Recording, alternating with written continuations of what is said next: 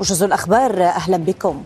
أعلنت قوات الاحتلال مدينة الخليل منطقة عسكرية مغلقة عقب مقتل مستوطن إسرائيلي وإصابة آخر بجروح خطيرة في إطلاق نار قرب مجمع مستوطنات كريات أربع بمدينة الخليل. وقد دفعت قوات الاحتلال بتعزيزات كبيرة فيما اعتبرت حماس والجهاد العملية ردا طبيعيا ومشروعا على الاستيطان الإسرائيلي. وفي تصريحات أدلى بها مع وزير دفاعه من موقع إطلاق النار اتهم رئيس الحكومة الإسرائيلية إيران ومن وصفهم بأتباعها بالوقوف وراء ما وصفه بذروة الهجمة الإرهابية.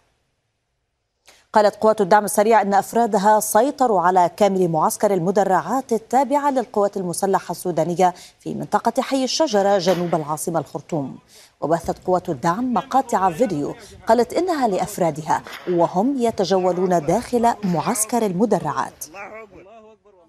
من جهته نفى الناطق الرسمي باسم الجيش السوداني أن تكون قوات الدعم السريع قد بسطت سيطرتها على معسكر المدرعات وأكد في تسجيل صوتي أن قوات الجيش تمكنت من دحر من وصفه بالعدو بعد هجومه الثاني على سلاح المدرعات وكبده خسائر ضخمة في الأرواح والمعدات.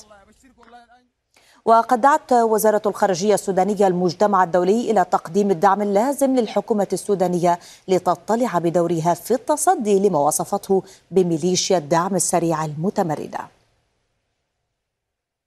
أفادت الوكالة الروسية للنقل الجوي بتغيير مسارات أو مسارات نحو خمسين طائرة وتعليق العمل في عدد من مطارات موسكو بسبب هجمات الطائرات المسيرة الأوكرانية.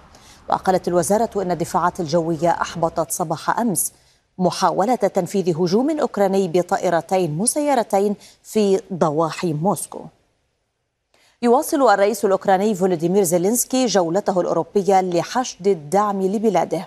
وأعلن عن تلقي عرضا من اليونان لتدريب طيارين أوكرانيين على مقاتلات اف 16 الأمريكية. وترى أن حصولها على طائرة اف 16 سترجح كفتها فيما تقول موسكو إن الخطوة ستصعد الحرب. رفضت مجموعة دول غرب إفريقيا إكواس خطة الفترة الانتقالية التي اقترحها قائد الانقلاب لمدة ثلاث سنوات. موقف إكواس هذا جاء بعد مغادرة وفد المجموعة نيامي حيث عقد لقاءات وصفها بالمهمة. في الأثناء قالت وزيرة الخارجية الألمانية أنالينا بيربوك إن الانقلاب في النيجر يهدد أمن منطقة الساحل وأثر على خطة سحب القوات الأوروبية من المنطقة. وعبرت عن دعم بلادها لجهود منظمة إكواس من أجل إعادة الديمقراطية إلى النيجر. ختام موجز إلى اللقاء.